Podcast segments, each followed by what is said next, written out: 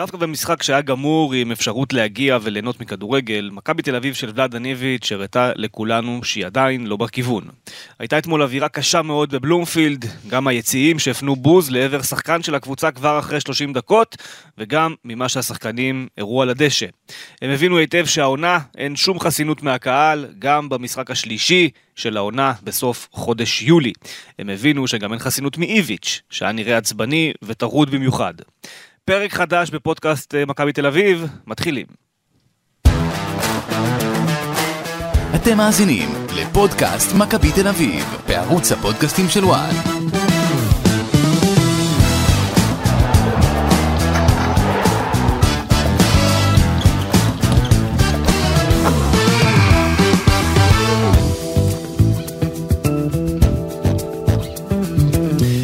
פודקאסט מכבי תל אביב אה, לסיכום המשחק אה, הגומלין נגד אה, זירה, איתכם הפעם רז אמיר ולצידי אורח חדש שקד עמירם, שלום שקד. שלום שלום, בוקר נשמע? טוב, מעולה מעולה. נכנסת לנעליים של אורן קאדו, שבתחום היופי הוא לוקח אותך, אין מה לעשות, אין מה לעשות. אבל בוא, בוא צריך לתת לו בראש במקצועי, כן, אה, זה האתגר אה, של נעליים גדולות, אגב, בתחום היופי לוקח אה, את כולנו כמעט לדעתי. כן. כן, זה המצב, אורן בחור יפה. אה, הוא בחו"ל, שיהנה, אנחנו נדבר על המשחק אה, נגד אה, זירה. אני הייתי אתמול בבלומפילד, היו גם 11,700 צופים שהחליטו להגיע למשחק הזה. יוצאים משם בתחושות מאוד לא נעימות. משחק באמת לא טוב של מכבי תל אביב. מהרגע הראשון, מהשנייה שהוא התחיל, ראית קבוצה שלי, מצד אחד אני רוצה להגיד קשה לי להסביר את זה, אבל לא באמת קשה לי להסביר את זה. אה, ראינו את אותה סחורה שראינו בשנתיים האחרונות, אה, ואם אני אצמצם את זה אפילו, אז אותה סחורה של העונה שעברה אפילו אה, בדיוק. וכשאתה מוציא מתוך הקבוצה הזו את האלמנט של להשתגע ולשחק את האובר פתוח של קרסטאיץ', שזה מה שאפיין אותו, כשאתה מוציא את זה ומנסה לסדר את זה בתוך תבניות של איביץ', אז אתה תקבל מהם לחץ, אוקיי, ואתה תקבל מהם קבוצה שלא סופגת, סבבה, אבל כדורגל אתה לא תראה, אה, וגם גולים אתה כנראה לא תראה. ההבדל בין שני המשחקים זה שבמשחק ב- באזרבייג'אן, באמת ראית קבוצה שעולה, לטרוף את הדשא ולנצח. לא ביכולת מדהימה ולא במשהו חריג. באמת קבוצה שבאה, נלחמה, חטפה כדורים, עשתה את המהלכים יפה בחלק הקדמי. אתמול ראית קבוצה שפשוט לא רוצה לשחק. ששוב אתה, אתה מרגיש רגליים כבדות מאוד בבלומפילד. זה, זה, זה, זה סממן של השנתיים האחרונות. מכבי מגיעה לבלומפילד והיא לא טובה. הרגליים אה, לא מתפקדות אותו הדבר כמו במשחקי החוץ. אה, יש מעין לחץ שככה הולך ונבנה בכל מהלך לא טוב שקורה על הדשא. מי שזה הכי אתמול אה, בלט אצלו היה גבי קניקובסקי, שהיה מדהים נגד זירה, ואתמול הפס הראשון שלו, בדקה הראשונה בערך, הוא מנסה להחזיר כדור אחורה תחת לחץ, כמעט מסדר להם גול. כאילו נגמר הביטחון באותו רגע, התרוקן. אה, ולא הצליח למלא את עצמו מחדש, וגם בגלל זה הוא היה החילוף הראשון של אה, איביץ'. אה, מתן חוזז מקבל הזדמנות, לא הולכות לו שתי פעולות ראשונות, פעולה שלישית גם לא הולכת לו, נגמר, הקהל מתחיל עם בוז בדקה 30 אה, למתן חוזז, בעיניי אגב זה דבר שהוא פסול ואין אין שום הצדקה לדבר הזה, בטח לא במחזור, במשחק שלישי של העונה, בטח לא מול יריבה שכביכול על הנייר כבר גמרת אותה וגם היא לא באמת באה לשחק מול כדורגל, הם באו להעביר את זה ב-0-0 וללכת הביתה, אה, והם הצליחו. אה, ואתה מחסל בעצם שחקן, אה, אז אתמול חוזז היה מין אה, הקורבן התורן של הקהל, אנחנו מכירים את הקהל בבלומפילד כשהוא לא מרוצה וכשהדברים לא אה, הולכים אה, כמו שהוא חושב, אז אה, חוזז אתמול היה הפנים של האירוע הזה. אה, שלא באשמתו, הייתי אומר, אה, הוא לא באמת ווינגר צד שמאל, רגל שמאל, זה תפקיד שהוא לא מסתדר איתו כשהוא מקבל אותו. אה, ועם איביץ' שזוכר לו את שני משחקי הפלייאוף ההם, אז איביץ', כפי שאורן קדוש אומר פה לא מעט, הגיע הזמן שישכח את ענייני חסד הנעורים ויתחיל לשחרר דברים שהוא חושב שעבדו בעבר ויעבדו לו שוב, כי כי זה לא הולך לקרות, ואנחנו רואים שזה לא הולך לקרות. אה, אלו אומנם אותם השחקנים, אבל באמת, אלו לא אותם השחקנים, הם השתנו, הם עברו פה תהליך, הם מגיעים אחרי שנתיים מקצועיות מאוד קשות אה, שעברו על המועדון הזה. אה, ואם אני ככה כן ו- ואנסה כן לתת איזושהי נקודה קצת חיובית בתוך כל בליל הכלום שאתמול היה על הדשא בבלומפילד, אז באמת שבעיניי הדבר היחיד שהיה בסדר, אני לא אומר טוב, אני אומר בסדר, זה יוריס ונוברהיים, שאנחנו רואים אצלו רף אה, השתפרות הדרגתי ממשחק למשחק, נגד נתניה זה היה נראה לא טוב, וטיפה השתחרר לו בחצי השני, נגד זירה, אה, זירה באזרבייג'אן היה מעולה, אה, אתמול הוא ממשיך והשתפר, אה, עשה הרבה דברים, גם כקשר אחורי, גם כבונה משחק, גם אחרי זה, כשהוא זז להיות בעמדה של השמונה, בעצם של גולסה, אז דקה אחר כך הוא קיבל שם גול. אולי גם המשבצת שמיועדת לו בהמשך העונה. בדיוק, אה, נכון, זה מה שאמור להיות, גלאזר, או בנקר של איביץ', אני לא צריך לספר את זה לאף אחד. אה, גלאזר כשיר אומר גלאזר פותח, אה, וגלאזר פותח אומר ונובר מספר 8, כשהשאלה הבאמת... אולי גם ניר ביטון. אה, אתה יכול- עדיין לא יודע. אני לא יודע, אתמול קיבלנו אינדיקציה שהוא כרגע לפחות רואה בו כבלם. אנחנו בואו נראה לאן זה ילך בהמשך. אנחנו נדבר בהמשך גם על ניר ביטון כניר ביטון אה, אה, בפני עצמו. אבל הדבר הבאמת, זאת אומרת, המעניין שנשאר באיזשהו מקום פתוח, זה שכרגע לפחות כמו שאני מנתח את זה, זה לגמרי ניתוח אישי שלי. אני לא רואה את איביץ' מוותר על גלאזר כיום לפחות, בטח למשחקים הקרובים נגד אריס אה, סלוניקי, אה, כמספר השש שלו. אני כן רואה אותו משתמש עדיין בוונוברם, הוא לא יוריד אותו החוצה, אתמול היה הקשר הכי טוב שלו במשחק, וגם אה, באזרבייג'אן הוא היה הקשר הכי טוב שלו על הדשא. ואז יש פה את השאלה של מה אתה עושה לידם, ויש לך שלוש אופציות, שזה גם גולסה, ואז אתה עושה בעצם שתי שמיניות, זה גם קניקובסקי, שגם פה יכול לתפקד כשתי שמיניות, קניקובסקי גם יכול להיות עשר, ויש לך את אוסקר, שאתמול אוסקר עלה, וכשגולסה יצא אז אוסקר באמת זז להיות העשר כביכול, הוא לא באמת היה עשר. הוא היה עשר במדרגה של שמונה. בדיוק. כלומר שתי שמיניות, ויש לך עשר שהוא במדרגה של שמונה, אם מישהו זוכר, המודל הראשוני שראינו במכבי תל אביב את הדבר הזה, זה בעצם רדי וזהבי נכון, בעונה של אוסקר. בדיוק. אז, אז זה היה, הוא היה כביכול. במשבצת הזהבית.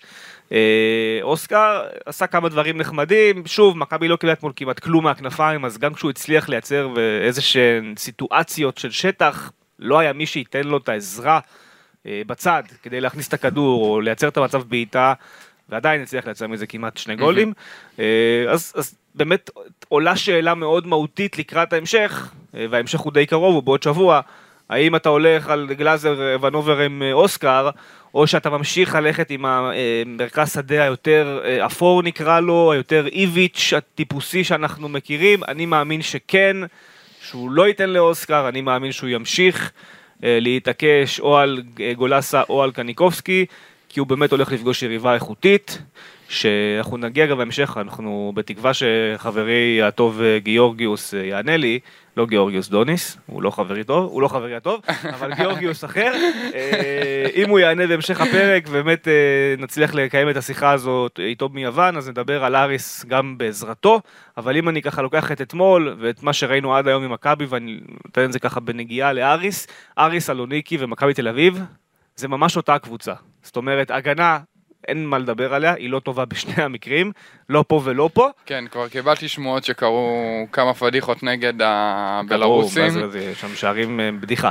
אה, שני שערים בכל, כאילו, קיבלו גול בכל משחק, אחד זה עצמי, עוד אחד אה, זה, לא טוב, הם לא טובים הגנתית, אבל, כמו מכבי תל אביב, המשבצת של השלושה קשרים ושלושה שחקנים ההתקפיים, פה מתחילה להיכנס טיפה יותר איכות. יש שיגידו שלמכבי מסתתר איזשהו יתרון קל אה, מבחינת המהירות באמצע, בטח אם זה גלאזר ונוברים ונגיד מישהו כמו אוסקר או גבי. זריזות. זריזות, נכון, לא מהירות, אתה צודק. אה, מכבי נחותה בכנפיים, היא מכבי בטח בלי פרפה. נחותה. באיכות בעיקר. נחותה באיכות בלי פרפה, ואז גם זה פחות כנף. אה, חלוץ, פחות או יותר אותה הרמה. זאת אומרת, המשחק הזה יכול ללכת ולהיות מוכרע על מה ייתן לך קובאס ומי שיפתח בצד שמאל, אם זה גבי, אם זה יהיה אילון, אה, אני לא חושב שזה. חובז.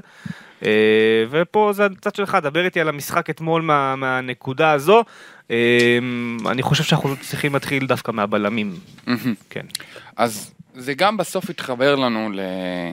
לכל נושא אריס, כי בסופו של דבר אני מאמין שגם עם התבניות שכרגע נראות מאוד מקובעות אצל איביץ' ו... והן לא מוציאות מספיק מהסגל הקיים, אני חושב שבסופו של דבר התבניות האלה הן מה שיכולות כביכול אם כבר לגרום לנו לעבור את אריס. למה? כי אנחנו, קודם כל אנחנו לא יכולים לדבר אתמול יותר מדי ולנתח את הקבוצה, אין ממש מה לנתח את הקבוצה באופן כללי, כי אה, בסוף האיכות שלנו אתמול, של מכבי, היא לא, היא לא באה לידי ביטוי איפה שהיא הייתה צריכה לבוא לידי ביטוי. הווינגרים שלנו, חלקם נמצאים פה כבר הרבה מאוד שנים. אה, ובסופו של דבר הם מגיעים למצבים, הם אומנם אה, לא עושים את הפעולות שהם צריכים לעשות מספיק, אנחנו נדבר על זה בהמשך יותר, אבל בגלל, על זה אנחנו לא מנצחים משחקים, כי יכולנו לשבת היום ולדבר אחרת אם ברנדלי קובאס פותח את הסכר אתמול עם האחד על אחד שיש לו מול השוער אתמול. אבל uh, אתה יודע מה, כדאי שבאמת נתחיל uh, דרך הבלמים, מלמטה. כן, אתמול הוא מנסה את ייני ונחמיאס את ייני ונחמיאס, כן, כן, ייני ונחמיאס. עכשיו, אני אתמול אה, מאוד התפלאתי, אה, אחרי המשחק שהיה בחוץ נגד זירה, אה, על ייני, היו, היו באמת פעולות של ייני שם, שבאתי ואמרתי, אתה יודע, זה, זה למשל בלם מנוסה ותיק שאני יודע שאני יכול לסמוך עליו שהוא, אם הוא יוצא מה שנקרא למרפסת לתקוף חלוץ 20 אה, מטר מהקו שלו, אז אני יודע ש... שלכל הפחות הכדור יצא לקו, החוצה. אתמול גם ייני וגם נחמיאס, אתה רואה שני החלוצים של זירה מסתובבים עליהם שלוש-ארבע פעמים, אוקיי? אתם יוצאים לתקיפת כדור ב-1 פלוס 3, 1 פלוס 3, אני מזכיר, זה כאשר בלם יוצא לתקוף את החלוץ עם הגב לשער אה, כדי, לה, כדי לעצור את ההתקפת מעבר. ואז השלושה מאחורה, הם צריכים לצמצם מאחורה, ומה שנקרא לחפות. אתמול גם ייני וגם נחמיאס יצאו למרפסת וכל פעם פספסו. עכשיו, גם ההפעלת שיקול דעת הייתה כל כך לא חכמה. אתה יוצא לתקוף את החלוץ שלך מצד ימין, בזמן שאין לך קשר מצד שמאל שיחפה עליך, ואז אתה פותח את כל האמצע, ואז הנה עוד התקפה של זירה 40 שניות, 50 שניות, ואז פתאום עוד קרן ועוד קרן, ו- ולמה זה מוביל? למה זה מוביל? שקבוצה כמו זירה מגיעה עד לשער שלך, בועטת לך לשער, יותר גרוע מזה, היא מגיעה למצבים שהיא הכי, שהסיכוי שלה להבקיע נגדך הכי גבוה. היא מגיעה לשתי קרנות רצוף, אוקיי? שבהן שחקנים שהאיכות שלהם היא לא... היא לא לרמה של מכבי תל אביב, הם, הם פתאום מגיעים למצב שהם יכולים להבקיע שני שערים בנגיחה נגד מכבי תל אביב. לזה זה מוביל. כן. ו- ולכן אתה צריך את האיכות הזאת גם במרכז ההגנה, וכשאני, אני אומר את זה בכל פלטפורמה אפשרית, מכבי תל אביב חייבת בלם חדש, בלם זר, שלא נופל בדברים האלה. לא נופל בדברים האלה. אצל עידן נחמיאס, אתה יודע, זה קורה משחק כן, משחק לא, זה פשוט חוס, חוסר יציבות. וואלה, גם ייני, שאנחנו, אתה יודע, כל כך אוהבים וסומכים עליו, גם עליו אי אפשר לסמוך עליו בדבר, בדבר הזה. עכשיו, ג'רדש בכלל, ג'רדש בכלל, עזוב, כמגן, אה, ב, ב, בכל הנושא ההגנתי, זה היה הטיקט שלו. כן. זה היה הטיקט שלו. אתה אומר, בסדר, ג'רלדש הוא לא אלי דסה, הוא לא המגן שיספק לי שלושה, ארבעה מסירות מפתח במשחק, או ארבעה, חמישה קרוסים מדויקים, שהחלוץ שלי רק צריך לשים אותם. הוא לא יספק לי את זה, אבל אתה אומר, הוא, הוא מספק לי ביטחון הגנתי. אבל אם גם הטיקט הזה כבר לא קיים, והוא לא, והוא לא עושה את המטרים במעברים ההגנתיים, אז, אז, אז למה אנדרי ג'רלדש פה? שאלה טובה, אה, זה קשור גם לבניית הסגל, אנחנו נגיע לזה בהמשך, אבל אה, לפני שככה התחלת את ג'רלדש, אז נמשיך עם ג'רלדש, ובוא נעבור אה, לפינה הראשונה שלנו. ועכשיו, פינת הציונים. אז בציונים, לא נעבור שחקן שחקן, כי באמת אני חושב שכולם היו סביב אותה רמה של 4 בערך. הייתי אומר ונובר עם 6, כל השאר זה בערך סביב ה-4. אה, לג'רלדש אני נותן פחות, אני נותן לו 3 אפילו על המשחק אתמול, אה, ואני גם אסביר למה. יש, יש אדם מאוד ספציפי במכבי תל אביב שטוען שהתלבשתי על ג'רלדש כבר בעונה שעברה ואני כבר, אני מוטה. אני לא אובייקטיבי בשיח שלי על ג'רלדש כי אני סימנתי אותו כשחקן שלא מספיק. חבל לא להתייחס לטענה של- כשלעצמה. אה, בסדר, אה, אתה אתה יודע, כשאפשר לתקוף את הכתב ולא את השחקן עצמו, זה יותר נוח, והם מועדון, הם צריכים להגן עליו, זה זה זכותם.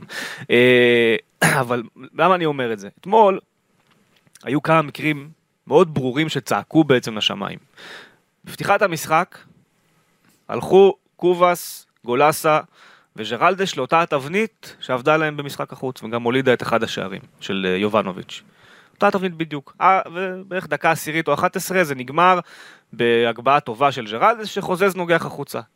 זו הייתה הפעם האחרונה שאנדרה ג'רלדש עבר את קו האמצע. עכשיו אמרת בעצמך הטיקט ההגנתי. אנדרה ג'רלדש, אם במשחק כשאתה שולט בכדור 99% בערך מהזמן, לא עושה פעם אחת חפיפה לקובאס, לא שורף את הקו, לא מייצר לו אפשרויות מסירה, מה אתה מקבל? אתה מקבל את ברנדלי קובאס, כל המשחק צריך לקבל את הכדור רק לרגל, הוא לא יכול לקבל אותו לשטח בחיים, כי מה הוא יעשה עם הכדור בשטח, אין מי שיעזור לו. יחטפו לו בשנייה, נגמר, אין כדור וזה גם מתפרצת קלה בצד שני. אז הוא בא לקבל את הכדור רק לרגל כל הזמן. הוא מחפש אוטומטית את הכניסה לאמצע, כי אין לו מה לעשות על הקו, הוא לא יכול לרוץ ולעבור שני שחקנים לבד על הקו, הוא לא... בואו, הוא ברנדלי קובאס, הוא עדיין לא אה, אה, רפיניה ואוסמן דמבלה, הוא בסוף הוא ברנדלי לא קובאס. הגרסה הקודמת של עצמו, הגרסה הקודמת של עצמו לפני כמה שנים, זה היה אפשרי, זה לא... אני גם לא מצפה משחקן לקבל כדור על קו האמצע, מדניאל פרץ, לעצור על החזה, להסתובב, ולהתחיל לרוץ 60 מטר עם כדור ולעבור את כולם. זה לא כדורגל, כן. לא משחקים ככה כדורגל, זה נחמד לקט רגל בשכונה, בגול טיים, וגם שם זה לא על 50 מטר, זה על 5 מטר. כן. אה, אז, אז אתה יודע, קובאס מסתכל, ואתה רואה אותו כל המשחק, מרים את הראש, מקבל את הכדור, ימינה, שמאלה, סורק, אין לו כלום, לא בא לעזור לו, לא גולסה, לא קניקובסקי, לא באים לקבל את הכדור לידו, לא בא לו ג'רלדש מצד ימין לפתוח לו, ואז אתה רואה אותו פשוט אומר, אוקיי, אז אני אכנס לאמצע. והוא נכנס לאמצע, ובאמצע מחכים לך שלושה קשרי זירה, ששיחקו בקו אחד, ואין לך מה לעשות נגד זה. אז הכדורים הולכים לאיבוד. וכשזה לא הלך לאיבוד, אז אוקיי, אז הוא הצליח לייצר מצבים נחמדים, הוא עדיין היה לו טוב, קובאס כקובאס אה, לא היה במשחק טוב, אבל הוא באמת ניסה לעבוד עם מה שיש לו, ובאמת לא היה לו עם מה לעבוד, וג'רלדש, למה הוא אכזבה כל כך גדולה? כי אין שום סיבה שתישאר תקוע בצד ימין שם בהגנה. אגב, זה תקף אתמול גם לגבי סבורית, שרק כן, לקראת כן. הסוף עלה אולי פעמיים שלוש. בגלל זה, אתמול שניהם היו נראים כמו שני שחקנים שלא בא להם לשחק היום. חם להם, לא יודע מה התירוץ. אבל אצל סבורית זה אירוע שאתה אומר, אוקיי, זה לרוב קורה לו בפתיחת עונה לסבורית, כן, הוא, לוקח לו זמן להיכנס סבורית כל לעונה. שנה מתניע, לוקח לו לא, זמן. כן, אצל ג'רלדש זה כבר לא עניין של התנעה, זה פשוט עניין של שחקן. נכבה המנוע, זהו, סופית. כן, רציתי להשתמש במילה יותר קשה, אבל אני אזרום איתך עם הנחבא המנוע. אה, הוא, הוא כבר לא פה. הוא לא פה לא מקצועית, ולדעתי הוא לא פה מנטלית, ואמרתי את זה בפרק הראשון, וכתבתי את זה בכתבות שלי על אה, יצחקי, והיו ארבע כתבות על הסיפור הזה של יצחקי והבנייה, והדגשתי את זה עוד מהקיץ שעבר. אתה משאיר פה שחקן, המילים האלה תקפות גם לגבי סטיפה פריצה, ולדעתי הן מתחילות להיות תקפות גם לגבי ברנדלי קובאס. כן. אתה משאיר פה שחקנים שיודעים שהם לא יהיו פה עוד מעט.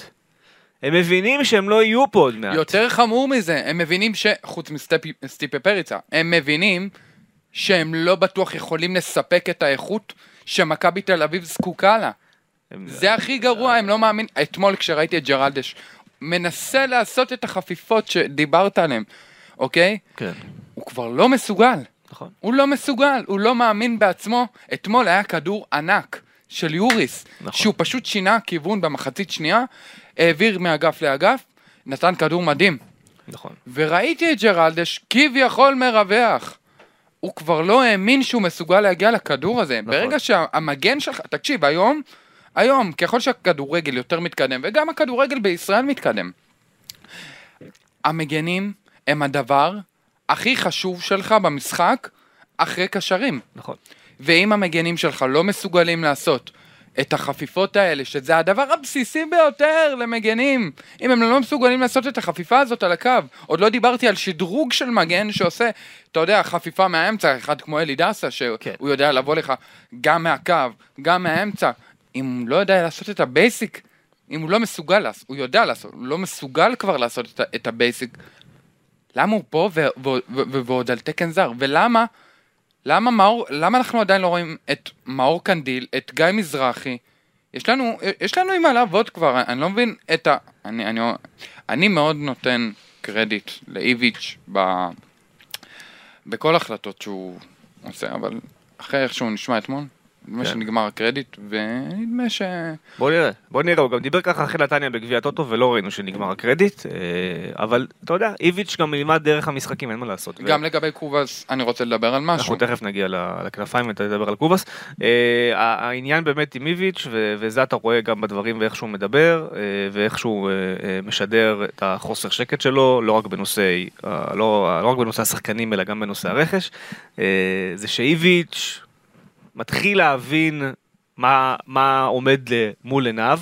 אתמול הוא אפילו ממש, אה, איך נגיד, הוא לא אמר שמות, אבל הוא שלח את החצים באופן מאוד ברור. הוא אמר, לא אכפת לי אם אתה פה שנתיים, שלוש או ארבע, אז תלמדו ו- לבד מי פה שנתיים, שלוש או ארבע, ויכול להיראות ככה. ובוא נאמר שחסדי הנעורים שנשמרו לג'רלדש, ואני אפילו אגדיל ואני אגיד אפילו גם סבורית, יכולים להיעלם. אה, יכולים להיעלם, ואתה, ואתה תראה את דוד זאדה פותח, ואתה תראה את... אה, אמרת קנדיל, אני רק רוצה להגיד משהו קטן, גיא מזרחי יצא להשאלה. אה, זה יהיה הפועל חיפה כנראה, רוב הסיכויים הפועל חיפה, אולי ביתר תיקח אותו ברגע האחרון, אני לא רואה את זה קורה, ביתר עם כל הבלאגן שם, מכבי לדעתי לא תמהר לעבוד עם ביתר בתקופה הקרובה, אני מאמין שזה יהיה הפועל חיפה. גם בגלל עניין הדקות, יכול להיות ששם כן מבטיחים אה, דקות משחק ומכבי מתעקשת על זה. אני רק אסביר למה אני חושב שאיביץ', כאיביץ', גם עשה טעות בעצמו בכל עניין ההכנה הזו. בא לו גיא מזרחי לתוך סיטואציה שבה סבורית הוא בלם כי כל השאר פצועים, במחנה אימון, זאת אומרת זה מה שקרה. מהמם. ואז דוד זאדה הוא מגן שמאלי יחיד, רועי רביבו היה באליפות אירופה. אז גיא מזרחי מאז המחנה אימון, באימוני מכבי תל אביב, הוא מגן שמאלי. אז אתה לא יכול לראות אותו כמגן ימני, כי לא ניסית. אז אתה לא יודע מה הוא שווה באמת כמגן ימני. ואתה פספסת פה אפשרות לראות שחקן שיכול להיות שהוא... אני לא יודע אם הוא טוב או לא טוב. בטיקט שלו, מבחינת היכולות, אני יכול להגיד לך שכאחד שעקב המון זמן אחרי גיא, וגם אני אגיד גילוי נאות, אני בקשר אישי איתו, כי אנחנו מדברים הרבה על כדורגל בצורה מאוד עניינית, וזה בכלל נוצר אחרי ש... העליתי איזשהו שרשור בטוויטר עליו, אני יכול להגיד לך שבטיקט של היכולות שלו, הוא כל מה שאנדרה ג'רלדש לא. נכון. אוקיי? ביכולת, ל... וראינו את זה בקריית שמונה, מי שרואה כדורגל ישראלי וליגת העל, ורואה גם קריית שמונה, כן. וראה את העונה האחרונה, ראה שהרבה מהשערים שאיתמר שבירו בעונה האחרונה פרץ בקריית שמונה, ראה שהרבה מהשערים, גיא מזרחי הוא. זה שהכיל אותו במסירות מפתח, נכון. בכדורי עומק, בקרוסים, במה שאתה לא רוצה. נכון. וזה בחור שהוא גם אוהב ללמוד. בחור שמאוד אוהב ללמוד, כי זה בחור שאתה יודע, הוא עובד צמוד עם אנליסט, אוקיי? והוא אוהב ללמוד מכולם. הוא לא לומד רק מאנליסט אחד. אוקיי. ומאוד מסקרן אותו ללמוד מאיביץ'. ומכל מאמן שהיה במכבי. הוא מת כבר לעבוד, אתה יודע, אבל אתה יודע, אני...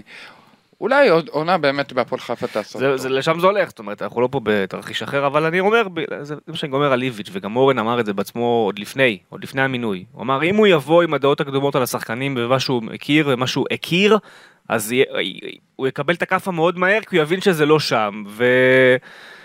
ואני אני רק אסגור את נושא הציונים אה, בכך שאנחנו במשחק שלישי כבר, שלא ראינו את קניל בכלל עולה מהספסל. עם כל זה שהוא בסגל, אוקיי? אה, לא נראה שאיביץ' בונה שם איזושהי הפתעה. אה, ובעיניי זה מאכזב, אה, ובעיניי זה מוביל אותנו לפינה הבאה שלנו, אה, והפינה הבאה אה, היא ת- ת- תדון בכנפיים, והיא תדון בכנפיים בעיקר כי בכל הליך הבנייה הזה של מכבי תל אביב, ודיברנו לא מעט על כך, יש עמדה אחת שבה אתה צריך לבנות שחקן ישראלי. וזה יכול להיות או עמדת המגן, או עמדת הכנף. מסיבה לא ברורה בכלל, איביץ' מעדיף, כרגע לפחות, כמו שזה נראה, לא, דווקא לוותר על עמדה אחרת במגרש, בשביל שיהיה לו שתי כנפיים זרות שאחד הוא לא כנף בעצם, שזה פרפה, מהמם. כדי להשאיר עדיין מגן ימני זר ובלם זר. זאת אומרת, כמו שאני רואה את זה היום, ג'רלדש לא יהיה ולדסה כנראה לא מחכים כבר, זה יותר מדי. כן. ואתה הולך להגיע לפה למצב שאני לא אתפלא בכלל אם עד סוף חלון יהיה פה מגן ימני זר ובלם זר וסבורית. ואז, ואז נתקעת שוב עם הכנפיים שבעצם הם לא כנפיים. אה, אה, וגם אם תחליף את קובאס במישהו אחר, עדיין הכנף השנייה שלך היא תהיה לא כנף. ופה אני לא מצליח להבין את ההתעקשות על להמשיך ולא לנסות לייצר מישהו ישראלי. כנף ישראלית אין לך מי להביא, זה רק לקנות את יוני כהן או, בהמון כסף, בדיוק. ואני לא חושב שהוא להגיע יבוא. הקדמת את המאוחר. לא, אתה, עוד- אתה עוד תגיע גם ליוני. אני לא חושב שזה יכול לקרות בחלון הזה. אני לא רואה את זה הולך למה? וקורה. אני לא רואה את זה הולך וקורה, הוא בינתיים בפיזה, והוא שם, ואנחנו כבר עוד שנייה אה, מגיעים לחודש אוגוסט, זה עוד יומיים בעצם, חודש אוגוסט כבר. אני לא יודע, אני לא הוא יודע די אם יוני משדר, כהן. תחזירו אותי. הוא די לא משדר. תחזירו אותי. אני לא יודע אם הוא משדר את זה, אבל אה, בוא נאמר שאם כן, אז סבבה, אז אתה פותר את הבעיה הזאת והכל טוב, אבל אם אתה לא, מאוד פותר את הבעיה הזאת. כרגע אנחנו בלא. אה, אוקיי. זה המצב היום, בפרק הזה, אנחנו בלא. גם בלי קשר ליוני, אנחנו צריכים להחליף את הכנף שלנו. אז יפה, ואתה, אז אם אתה מחליף אותה בפתרון זר אחר, ואתה צריך לשחרר שחקן זר מהסגל, זה אומר שאתה צריך שהמגן הימני שלך או הבלם, אחד מהם יהיה ישראלי. הוא לא יכול להיות זר, שניהם, לא מגן ימני בלם, הם לא יכולים להיות גם וגם זרים, זה לא יכול לקרות. אחד צריך להיות ישראלי.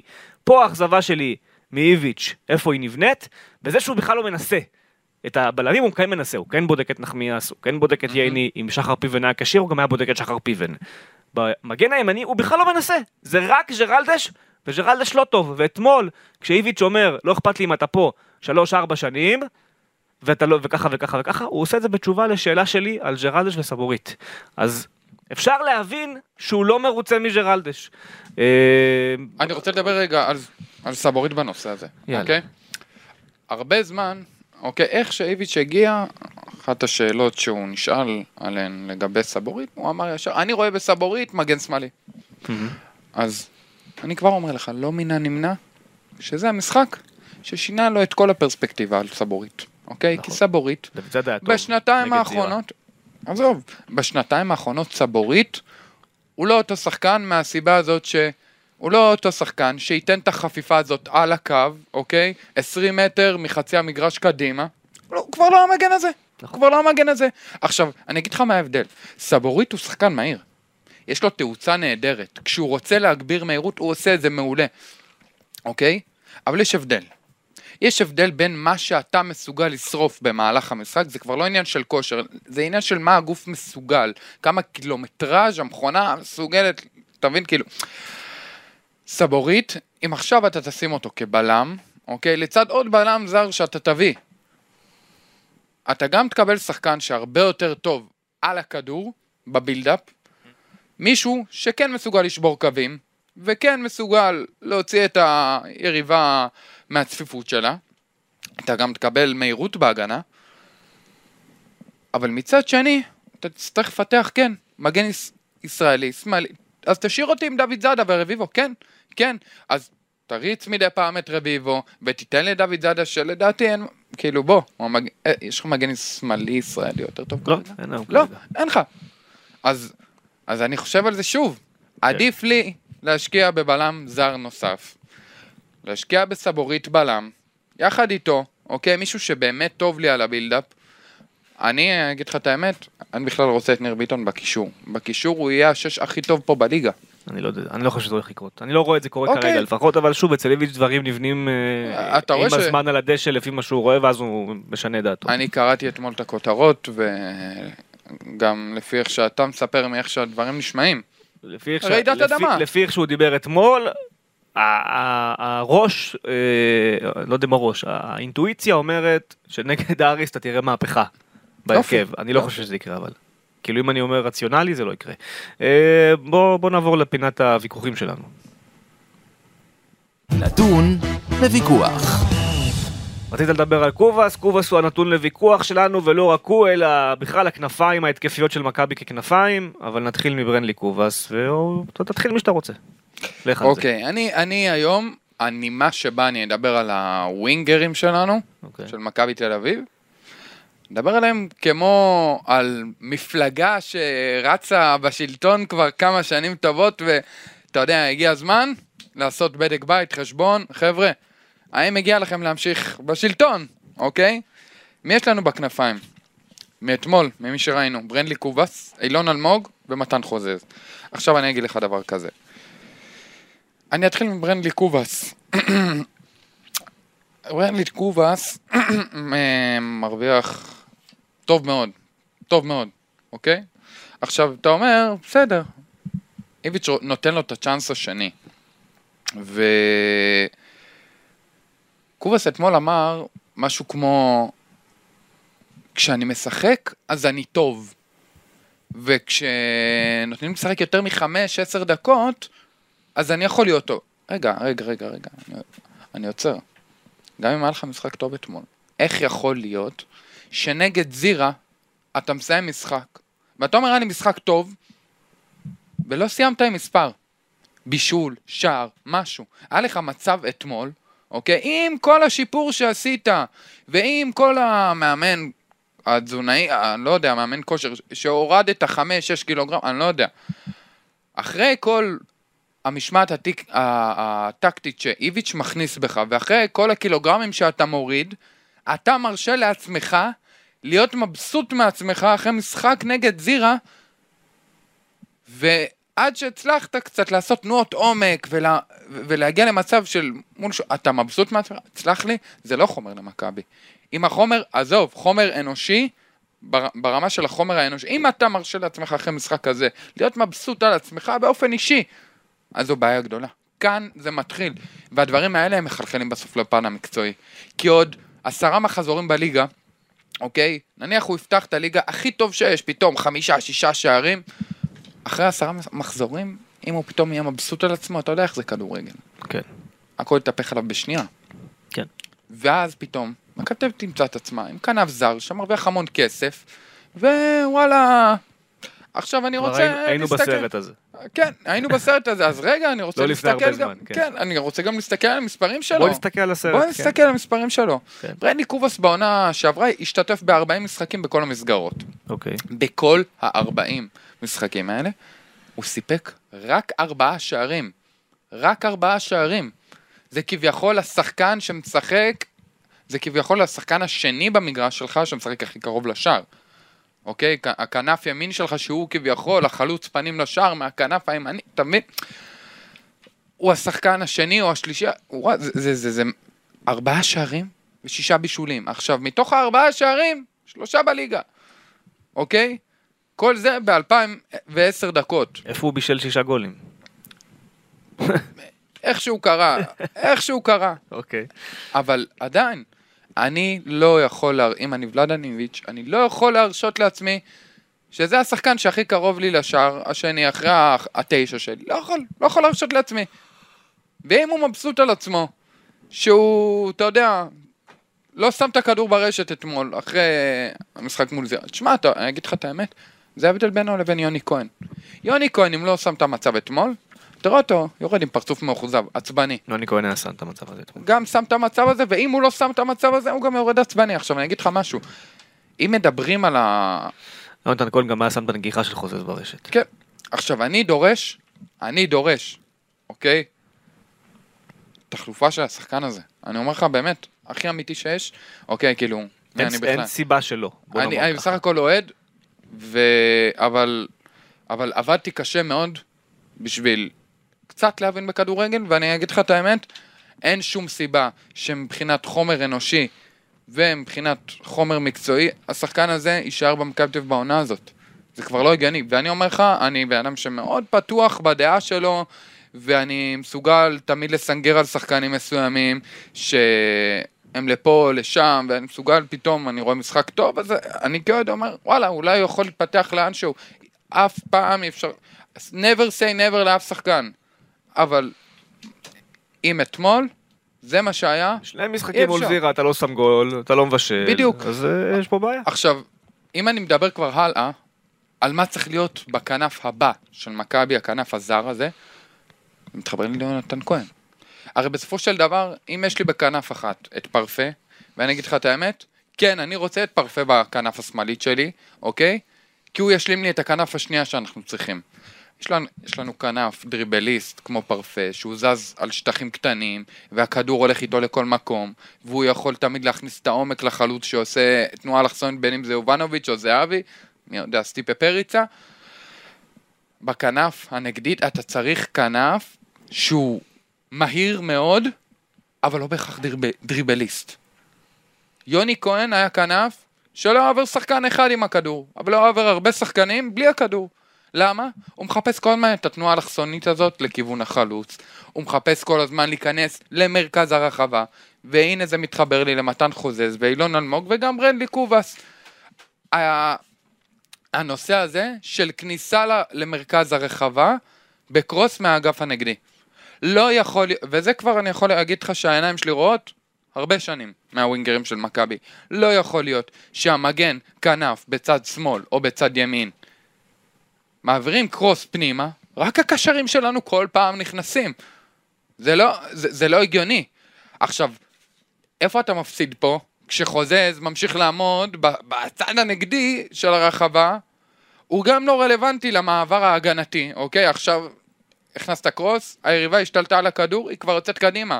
חוזז מאחר למעבר ההגנתי. עכשיו, הוא למזלו בחור מאוד מהיר, אז הוא, אתה יודע, הוא שורף הרבה, הוא שורף הרבה אוויר על זה, הוא מבזבז, הרבה אנרגיות על זה, ואז לא נשאר לו זמן על הכדור. אז גם אין לך סיכוי לשים גול בקרוס, אוקיי? הסיכויים שלך יורדים משמעותית. אלה, היום אלה הגולים של הווינגרים. היום ווינגרים הם חלוצים לכל דבר ועניין. ואם הווינגר שלך חושב שהוא רק שחקן קו, עם איזו חשיבה מאוד מיושנת, אז לא. אני מאוד מעריך אגב את העבודה הטקטית של, של חוזז, אבל הוא גם שורף הרבה אנרגיות על כלום, והוא גם לא רלוונטי להרבה מהלכים, גם התקפיים וגם הגנתיים. אותו, אותו דבר ברנדלי קוואס. ברנדלי קוואס כנראה של לפני 3-4 שנים בהולנד, היה מסוגל לרוץ לעומק, לעשות חיתוכים ליד החלוץ, לקבל את הכדור לעומק. היום זה לא המצב, אוקיי?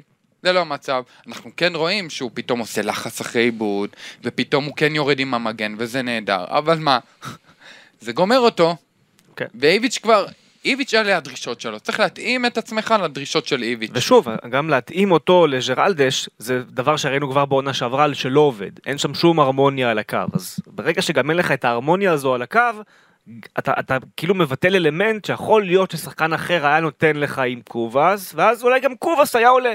כן. אולי גם מספרית הוא היה עולה, אני לא נכון. יודע. זה תיאורטי מאוד. אה, אני, אני כן מתחבר לשורה התחתונה שלך, שקובאס צריך להיות מוחלף בשחקן טוב יותר. אה, זהו. זה, זה, זה מבחינתי.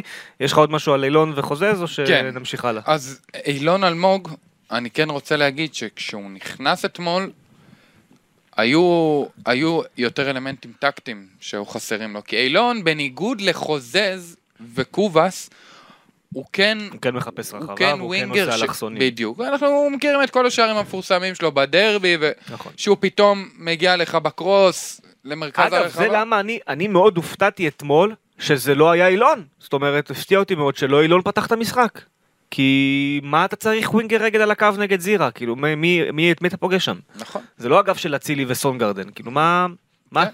מה אתה פוגש? כאילו, לא, לא הבנתי את זה, באמת לא הבנתי. אני אה, ציפיתי שכשפרפה פצוע, אתה יודע, גם לוגית, יש למכבי ארבעה ווינגרים היום. קובאס, פרפה, חוזז, אילון. חוזז זה ברנדלי, רגל שמאל קו ימין, אילון ופרפה רגל ימין קו שמאל. זה היה הגיוני היה שזה יהיה אילון אלמוג. לא, לא מבין למה זה לא קרה, אה, ואז הוא גם, אתה יודע, הוא גם נכנס לתוך סיטואציה שהמשחק כבר מת. כן. הקבוצה כבר מתה, אתה לא יכול להרים את זה מחדש. יכול להיות שהוא היה הוא שם ניסה בהתחלה. להתניע שם עם הוא אוסקר, זה ניסה לא- להתניע, לא לא- לא יצא מזה גול, אבל... כולם כבר היו... כן, יכול להיות שאם הוא היה פותח את המשחק ומקבל את הצ'אנסים שדיברת עליהם, על הקרוסים שחוזז חיכה ברחוק, או בנגיחה שחוזז כן נכנס לקחת, או בכדור שברנדי, אגב, קובס בועט כדור, השוער עוצר, עוצר את זה על חוזז. כן, יכול להיות שבאלמנטים האלה, איפה שיש לך את אילון שהוא יותר גולר, יותר חלוץ. יותר חלוץ, היית מקבל גולים. אה, מוזר לי, לא יפתיע אותי בכלל אם אילון הוא זה שפותח נגד אריס. אבל בשביל לזעזע, בשביל לזעזע ולהסתכל כבר לדברים בעיניים, גם אילון אלמוג לא חף. אני רוצה, אני רוצה באמת להקריא אילון את ה... אלמוג של העבר לא חף. אילון אלמוג של העונה הזו לא נכון, באמת קיבל את נכון. ההזדמנות להראות לך משהו... אה, יכול להיות, אחר. אבל עדיין, עדיין. אני לא יודע איך אם הנתונים האלה מגיעים לאילון אלמוג ומתן חוזז מתישהו, הם צריכים לשמוע אותם טוב טוב ושזה יהדהד להם בראש. כי מזה, מזה אי אפשר לעלות. אני אגיד לך כבר. תראה, מתן חוזז, עונת 2021-2022, שישה שערים בכל המסגרות ושני בישולים ב-1628 דקות. עכשיו, אני מסתכל על הנתונים עוד יותר בעיניים, אני מפרק אותם. שניים בליגה ב-626 דקות. שניים בליגה, שניים בקונפרנס, נגד קבוצות ש... אנחנו מכירים אותן וראינו את רמתן, ושניים בגביע. עכשיו, לא יכול להיות, לא יכול להיות שבעונת 20-21, שני שערים בסך הכל, ארבעה בישולים בכל המסגרות, ב-1222 דקות, שני שערים בליגת העל, זה, זה, זה כאילו, זה, זה מטורף. זה מטורף, כאילו כל כך הרבה שנים אתה במכבי תל אביב ואתה מרשה לעצמך מספרים כאלה, אז אני יכול להחליף אותך בכל ווינגר שעולה לי מהנוער. כל ווינגר שעולה לי מהנוער אני יכול להחליף אותך. כל ווינגר שעולה לי מהנוער, אני יכול גם לבקש ממנו את אותן הוראות הטקטיות שאני מבקש ממך. אז מה אתה שונה מרונן חנציס, ומה אתה שונה מבר כהן, ומה אתה שונה מאייל חן, אני... לא- יש הרבה שמות. מה אתה שונה? אותו דבר אילון אלמוג, באמת. אני, לא, אני, אני כבר לא מצליח להבין את הנתונים האלה, תראה. שישה שערים, חמישה בישולים, ב-1105 דקות. אפס שערים בליגה. אפס שערים בליגה. עונה שעברה הגולים היו בגביע בעיקר. בדיוק. כן. והשערים החשובים שלכם כאילו בליגה. הם חשובים בליגה. כן. הש... בליגה... ו- ושערים אני... של הליגה הם לא שערים של גביע או קונפרנס. אני, אני אשים... הם uh, הרבה יותר קשים. אני אשים עוד כוכבית. השערים החשובים שלך הם בליגה כמובן, כי הליגה זה הכי חשוב, אבל השערים החשובים באמת גם לשחקן מגיעים עכשיו, ברגע הזה של הקיץ, שאתה משחק על שלב בתים. אתה רוצה להיות בשלב בתים הרי. Mm-hmm. בשביל להגיע לשם צריך לנצח משחקים. אז אוקיי, אתמול מכבי, ושוב נשים את הכוכבית, היא באה אחרי 3-0 למשחק שמלכתחילה היה גמור, וככה זה גם היה נראה. אה, ועדיין, אני, על אתמול אין לי מה להאשים את אלמוג מן הסתם, אני כן יכול להגיד שממתן חוזז אתה מצפה להרבה יותר, ושוב, זו לא העמדה שלו. אה, זו לא העמדה של מתן חוזז, אני רק אגיד פה להגנתם שהמספרים שהצגת הם באמת מספרים לא מחמיאים, יחד עם זאת חוזז בשנה האחרונה לדעתי אפילו פעם אחת לא שיחק בעמדה האמיתית שלו, הוא שיחק בכל מיני עמדות שקרסטייץ' ניסה לתפור אין לו. אין ספק שהוא הרבה יותר טוב. אצל פטריק אולי קצת יותר. אה, רגל הפוכה, נכון, בימין, אבל אני רוצה להגיד לך משהו מאוד חשוב. אני עבדתי עם ווינגרים באופן אישי, אוקיי? בעונה החולפת, עבדתי עם ווינגרים. ואני יודע מה הדבר הכי חשוב לווינגר. מעבר לכל הדריבלים וכל הדברים האלה של... עזוב, חוזז ו... אגב, משהו טוב שראית אתמול, אתמול אצל אלמוג, במעברים ההתקפיים, בניגוד לחוזז הוא פס דה בול, אתה יודע, הוא מעביר, הוא מעביר את הכדור כבר, הוא לא מתמזמז איתו יותר. חוזז דווקא מתמזמז איתו. קובאס יש לו את הפריבילגיה להתמזמז, כי הוא שם את הגוף שלו כל הזמן. אבל חוזז מתמזמז, אבל יותר חשוב מזה. שגם עובר שחקנים. בדיוק, אבל, אבל יותר חשוב מעל כל זה, הדבר הכי חשוב בכל משחק, שאני הייתי אומר, אוקיי? זה המאמן שלי לימד אותי, שעבד איתי, דן רומן. אתה צריך לסיים כל משחק כמה וכמה פעמים על החמש של היריבה. אם אתה כווינגר לא סיימת על החמש של היריבה, בשביל שתיתן את הדחיקות האלה, אוקיי? הרי החלוץ הראשון הוא, הקו הראשון, אותו תמיד ישמרו. סיכוי מאוד גבוה שהכדור רוחב לא יגיע אליו. אז השחקן השני שצריך להיות שם זה הווינגר מהצד הנגדי. וחוזז ואילון וקובס לא מאמינים בזה בכלל. הם לא מאמינים בזה בכלל. עכשיו, אתה צריך לעשות את הפעולה הזאת 6, 7, 8 פעמים במשחק. אם אתה מבצע אותה אולי במקרה הטוב פעם אחת, שתיים, אז איך, איך המספרים שלך יהיו גדולים? איך המספרים שלך יגדלו? אתה לא מסוגל לעשות את הפעולה הזאת, אפילו לא מאמין בה. אין בך שום טיפת אמונה שאתה תצטרך, שאתה תצליח להיכנס לתוך מרכז הרחבה ולגנוב את הכדור איכשהו. עכשיו, גם ווינגרים שעושים את הפעולה הזאת, לא תמיד מצליחים לעשות אותה, ולפעמים מבחינה מנטלית האמונה קצת נשברת, אבל בסוף זה תמיד משתלם. הם לא בתהליך הנכון בכלל, זו הבעיה הגדולה. כן, אני, אני מסכים. אני מסכים איתך אה, בנוגע לחלק מהדברים, אה, וזה מוביל אותנו לברק יצחקי. זה מוביל אותנו לברק יצחקי. אמ, אתמול אמרתי איביץ' ש... שולח חצים. החצים המרכזיים ביותר הופנו לשחקנים, אבל היה שם גם לעבר ברק יצחקי. אה, כשאיביץ' אומר, אנחנו חודשיים מדברים על שחקנים, הוא, אתה יודע, הוא לא אומר את זה סתם, הוא אומר, אני חודשיים מדבר על שחקנים, הוא רק לא ממשיך את המשפט ואומר, והם לא באים. אה, ואתמול ששאלתי אותו, וזה בעיניי המפתח. נשמע כאילו הוא אומר עליהם פקה פקה כל היום, אתה מבין? הוא, הוא אומר שלא מצליחים לסגור את מה שהצוות המקצועי אה, מדבר עליו עם יצחקי, וכשהוא, אני אתמול שואל אותו על, ה- אמרתי לו, אמרתי לו כדורגל, אתה לא יכול לשחק בלי כנפיים, אתה שיחקת אתמול בלי כנפיים, ג'רלדש לא עולה, סבורית לא עולה, קובאס נכנס כל הזמן לאמצע, חוזז אחרי שבסוף גם החלפת אותו, אבל גם אילון נכנס לאמצע, חוזז מנסה לרוץ על הקו, לא הצליח לעשות שום דבר. אמרתי לו, לא קיבלת כלום מהכנפיים שלך, המחליפים שלך, היה אתמול רק את אילון, כן? בספסל כי פרפה פצוע, אז גם מחליפים אין לך, אם אחד מהם נפצע. והבעיה היא גם הגנתית מן הסתם, לא רק. התקפית, גם בהגנה. אמרתי לו, ואין לך, מה, כאילו, מה אתה עושה? איך אתה מסדר את זה? אז הוא, אז הוא אמר בצורה מאוד ברורה, נסדר את זה דרך שוק ההעברות, זאת אומרת, זה רמז ראשון לכך שהוא הולך להחליף שם שחקנים. אה, ואז הוא גם, הוא חוזר לכל העניין שהוא אומר, אבל אני רוצה רק להסביר שזה, שזה לא רק שחקנים צריכים להשתפר, וזה לא רק אני צריך להשתפר, זה כולם. עכשיו, אם אתה והשחקנים בתוך המקשה הזו של צריכים להשתפר, אז מי זה הכולם? כאילו, מי זה העוד עוד דמות שצריכה להשתפר? זה ברור שהוא מכוון לברק יצחקי. אה, וברור שהוא רוצה שחקנים פה, והוא גם אומר את זה, שאלו אותו על מכבי חיפה אתמול, אגב, לא יודע אם קראת את זה.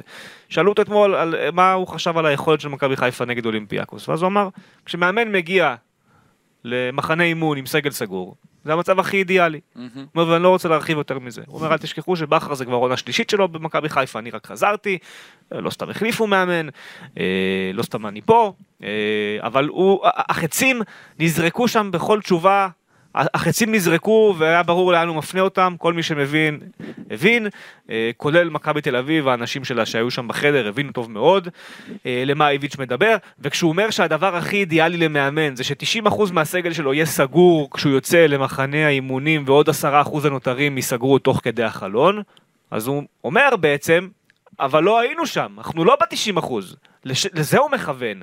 הוא אומר, לא יצאתי למחנה אימונים 90% סגל סגור, ועכשיו אנחנו עובדים על העוד 10%.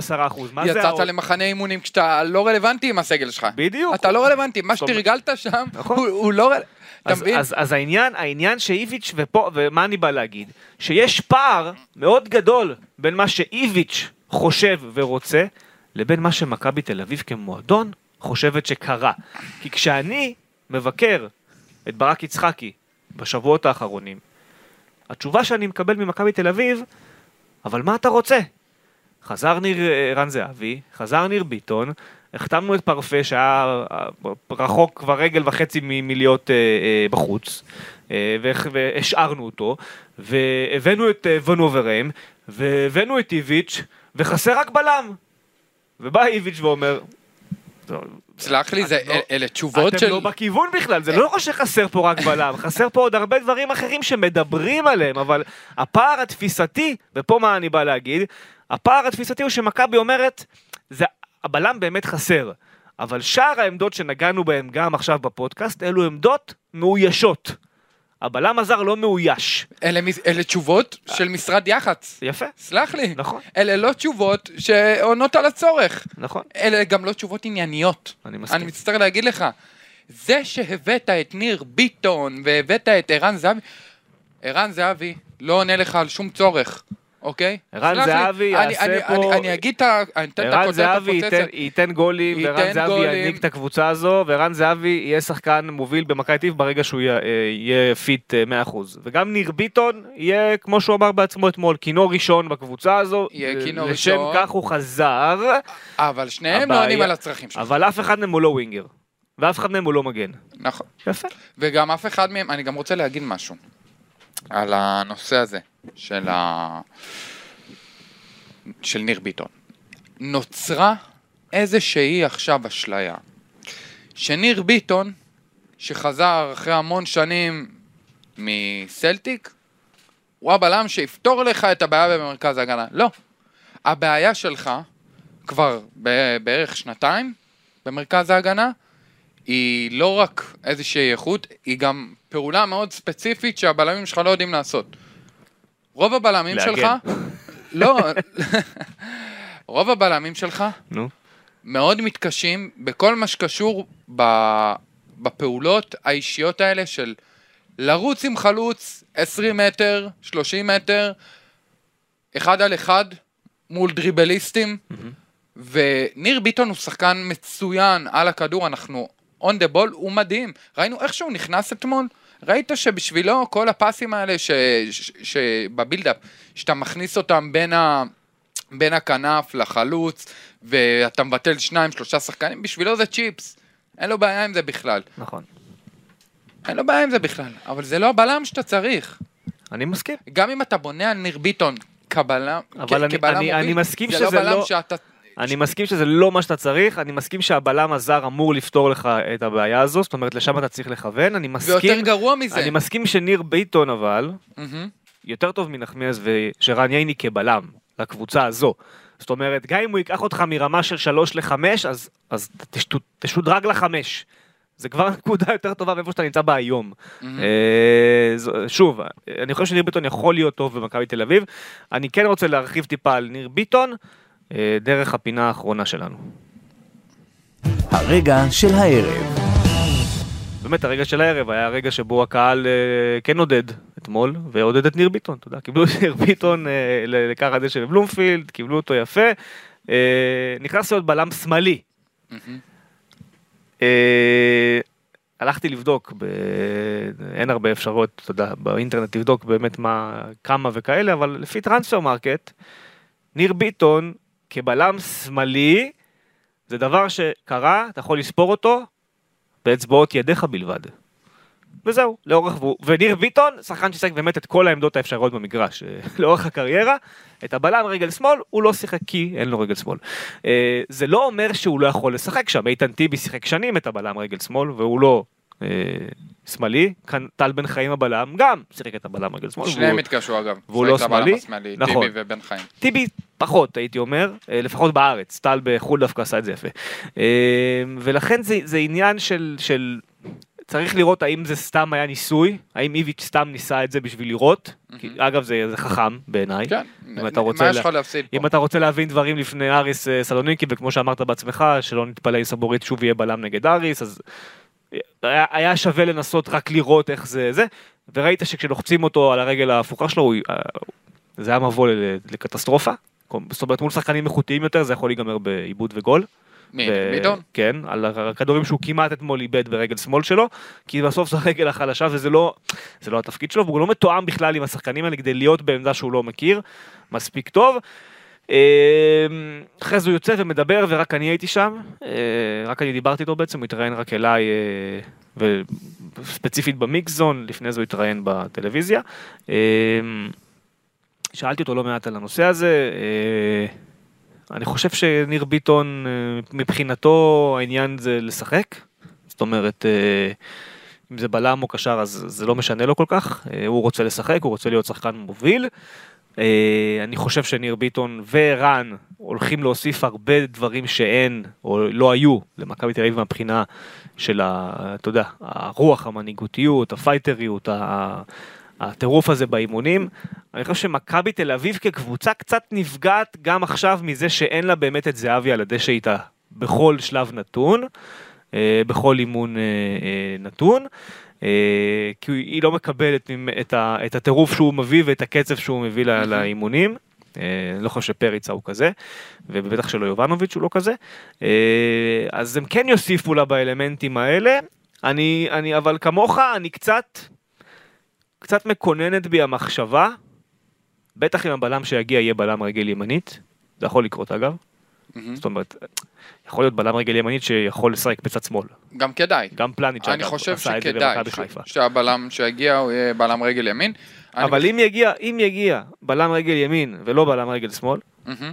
אני באיזושהי, יש לי, מתחילה לקונן בי המחשבה, שמתישהו ייפול לאיביץ' האסימון הזה, שניר ביטון צריך להיות קשר. אה, עונה שעברה בסלטיק, המשחקים הרבים שלו, והטובים שלו, היו מהקישור אה, המרכזי, וזה יכול לעבוד במכבי של העונה, יש לו שם אה, מקום, יש לו שם פתח. אה, בוא נראה, בוא נראה. ניר ביטון 6, הוא ברמה כל כך איכותית וכל כך עוצמתית, שמדובר בשחקן שעניין את צמרת אנגליה. הפער בין ניר ביטון כשש לבין ניר ביטון כבלם, יכול להיות שכבלם ניר ביטון הוא באמת יכול להיות אחד הבלמים הישראלים הטובים פה, כן. אבל הפער בין מה שאתה יכול להרוויח ממנו כשש, וכנראה גם אתה יכול להרוויח ממנו הרבה יותר ממה שאתה יכול להרוויח מגלאזר, ואני מאוד אוהב את גלאזר, אבל בסוף אתה צריך להרוויח בשני הצדדים. וגם יוריס, אתה צריך להרוויח אותו בשמונה. נכון. יוריס הרבה יותר שולט במשחק כשמונה מאשר כשש. אין מה לעשות, יוריס אין לו את העוצמות הפיזיות שיש לניר ביטון או דן גלאזר, ולכן אתה צריך לשחק עם גלאזר או ניר ביטון. בסוף, בשביל הבילדאפ, אה, ובשביל להיות טוב על הכדור באמת, אתה צריך את סבורית בלם ולא מגן שמאלי. ואתה צריך איתו עוד בלם זר, שיספק משהו שאף אחד לא יכול להביא. וניר ביטון, בסוף, אתה יודע, הוא השחקן הכי, יחד עם ערן, אני חושב שניר ביטון הוא השחקן הכי איכותי שלך בסגל. כן. הכי איכותי שלך בסגל. יחד עם ערן ויובנוביץ', הכי איכותי. אז אין מה לעשות, הוויתור הגס של איביץ' צריך להיות גם גלאזר. אז תן לי את הבלם, שאתה חושב שמכבי תל צריכה לכוון אוקיי. אליו. אתה יודע, לפני שתיתן את הבלם, אני רוצה להגיד משהו מעצמי, מהמם. וזה זה מחזיר אותנו טיפה אחורה ליצחקי. מכבי תל אביב, כמועדון, מכוונת מאוד לליגה הספרדית השנייה והליגה הספרדית הראשונה מהתחתית אה, שלה. היו בקיץ הזה שלושה בלמים במשא ומתן עם מכבי תל אביב, שמגיעים מהמקומות האלה, שהעדיפו בפחות כסף להישאר בליגה השנייה בספרד.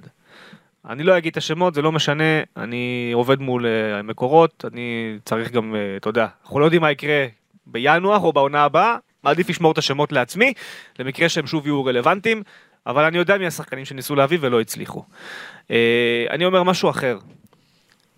זה נחמד לכוון לליגה השנייה בספרד, זה נחמד להביא ספרדים, אנחנו משדרים פה את הליגה הספרדית, אני מכיר אותה, אלו שחקנים ברמה הטכנית, כמו שאתה אומר, על הכדור, הכי גבוהה שיש. ועדיין, ועדיין, ומכבי חיפה הוכיחה לנו את זה, אפשר להביא בלם גם מרומניה, אפשר להביא בלם גם מסרביה. אלו ליגות, נכון, פחות טובות בצורה משמעותית, ועדיין מסתתרים בליגות האלה, כמו שפה, בישראל, מסתתרים לך הכוכבים של ישראל, עדיין מסתתרים שם שחקנים שהם יהלומים, בוא נאמר, מבחינת הרמה שלהם, שהם אמנם בליגה נחותה, אבל ברמתם הם ברמה מאוד גבוהה בשביל קבוצה ישראלית, ומכבי תל אביב צריכה בעיניי, וראינו את זה עם יובנוביץ', וראינו את זה עם פריצה. מכבי תל אביב צריכה לנטוש את הדבר הזה של הליגה הספרדית השנייה. אני לא אומר לנטוש לגמרי, אבל יש נקודות זמן בחלון שאתה אומר אוקיי די מספיק כאילו מיציתי את זה אני לא מצליח להביא אני לא חייב להתאבד על זה עכשיו ואין סיבה גם להמתין שהשחקנים האלה שעכשיו מחפשים קבוצה בליגה השנייה לא ימצאו ויגידו טוב אז אתה יודע מה אז אני כן אבוא לישראל כי אז אתה מקבל לואיס הרננדס כזה כן. ולא צריך להגיע למקום הזה שוב פעם, ולואיס הרננדס הוא שחקן מדהים בעיניי. אבל אתה ראית שהוא בא לפה ב- ב- כאחד שאומר אוקיי נתקעתי. ואני אומר, השוק הסרבי למשל, שאיביץ' מן הסתם יכול להכיר אותו, גם השוק של הליגה היוונית, שיש שם אחלה שחקנים, וגם הליגה הרומנית, וגם הליגה הטורקית, שאתה יכול לגנוב את האלה שלא לא, לא משתלבים שם יש בלם בטורקיה. שפרסמת עליו לקראת סיום העונה, כן. שאני הלכתי פולין, ו- נכון. צפיתי בו, השם שלו כל כך ארוך, אני וואו, לא אני יכול. לא יכול... קונסט- קונסטנטינוס, קונסטנטינוס. טרנפין- טרנפינפולופולוס, משהו כזה, אני כן. הלכתי לאינסטאט וצפיתי בו, נו, כן. צפיתי בו, ואני אני אגיד לך את האמת, הוא היה בדיוק הבלם שמכבי צריכה עכשיו. אני לא יודע למה לא הלכו להביא אני- אותו. אני- אבל שוב, צריך למסגר את זה, מהמם, המאמן באותם ימים היה מישהו אחר. אוקיי, וזה בסדר. כנראה, וזה כנראה מי שהיה מגיע עם קרסטייץ' שהיה נשאר. הבנתי. אבל איביץ' הוא לא קרסטייץ' והם מחפשים שחקנים אחרים. אז- אה, אבל מכבי כן יכולה לכוון לליגות האלה, לפולין, לסרביה, מה קרה? נכון, לא נכון. צריך להתעקש על הספרד. אם אתה, אם אתה מגיע למצב, אוקיי, בתחילת הקיץ, שבועיים ראשונים, אם הוא מגיע, שבועיים ראשונים, אתה יודע, אתה מצליח להביא מהסגונדה בלם מאוד שלם, שהוא גם טוב על הכדור, והוא גם מהיר, והוא גם מספק לך את כל מה שאתה צריך, את כל הצרכים שלך, אז אתה אומר, וואלה, הרווחתי. כמו בקיץ עם ז'איר. כן. כן. אבל אז, אם זהו, תם הטקס והבנת שלא יקרה. למה? איפה הגמישות? איפה היצירתיות ב scouting? הרי אף אוהד מכבי תל אביב לא יבוא וידפוק לברק יצחקי בדלת, או למה, הבאת, למה לא הבאת לנו בלם מהסגונדה? תאמין לי שאם היית בלם, מביא בלם עם רזומה כמו של גלבוב מנתניה, אף אחד לא היה כועס עליך. להפך, היו מבסוטים עליך שאתה מביא בלם בזמן, אוקיי? שהבאת בלם עם נתונים מרשימים, בסדר, הרזומה לא מרשים, אבל וואלה, מסקרן, מסקרן. עכשיו, אני אגיד לך יותר מזה. יותר, אני, אני, אני אגיד לך רגע יותר מזה. אוקיי. בקיץ הזה, גם אם היית מביא ב, לפני חודש בלם מליגה רומנית, אף אחד לא היה אומר מילה על יצחקי, אתה יודע למה? כי יש לו את מטריית ההגנה של איביץ'. היו אומרים, איביץ' רצה. איביץ', כל דבר שהוא עושה עכשיו, הוא מרים כוס קפה באימון, איביץ' רצה כוס קפה. כן.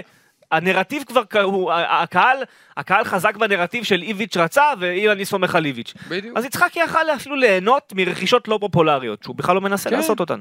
עכשיו, יותר מזה אני אגיד לך. תחשוב על זה, איביץ' הוא המאמן שהכי קל להכניס בלם לתוך התבנית שלו. נכון. התבנית שלו עושה חסד לבלמים.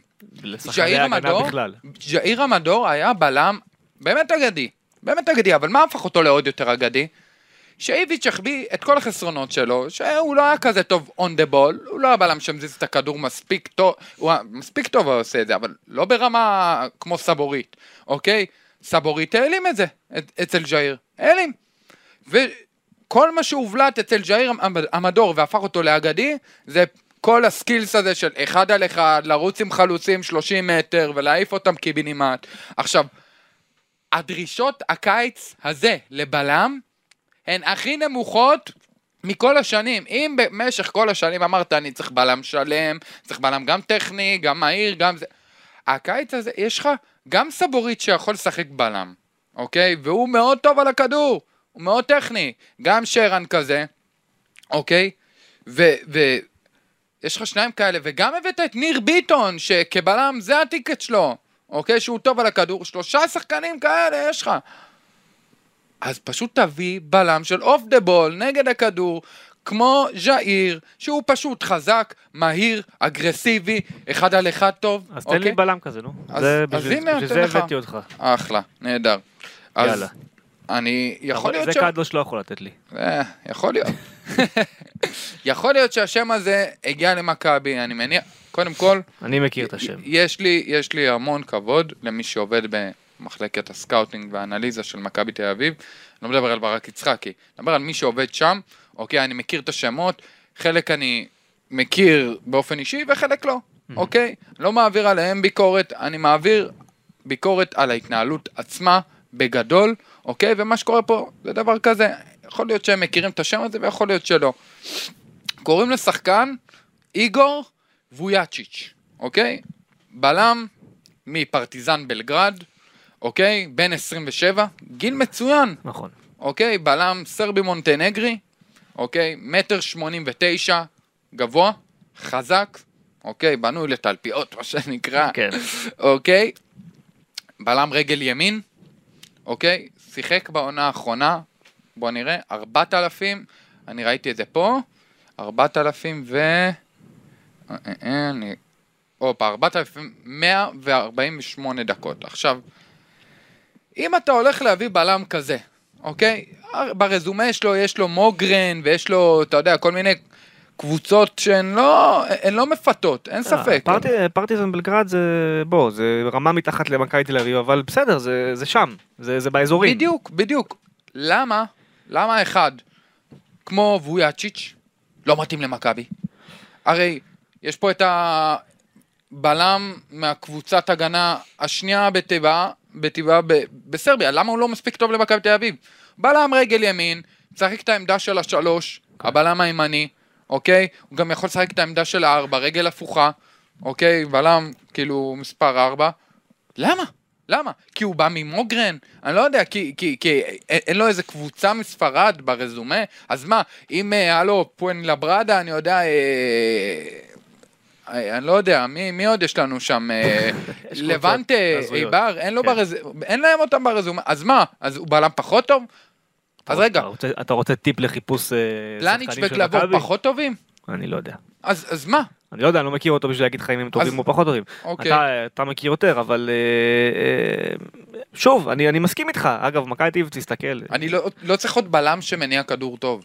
אני לא צריך ב- באמת. אני, זה, זה בדיוק העניין, ש, שבאפיון, שאתה מנסה לתפוס גם וגם וגם, אז אתה מכוון אוטומטית לשחקנים שהם גם אה, סורי, אתה מכבי תל אביב.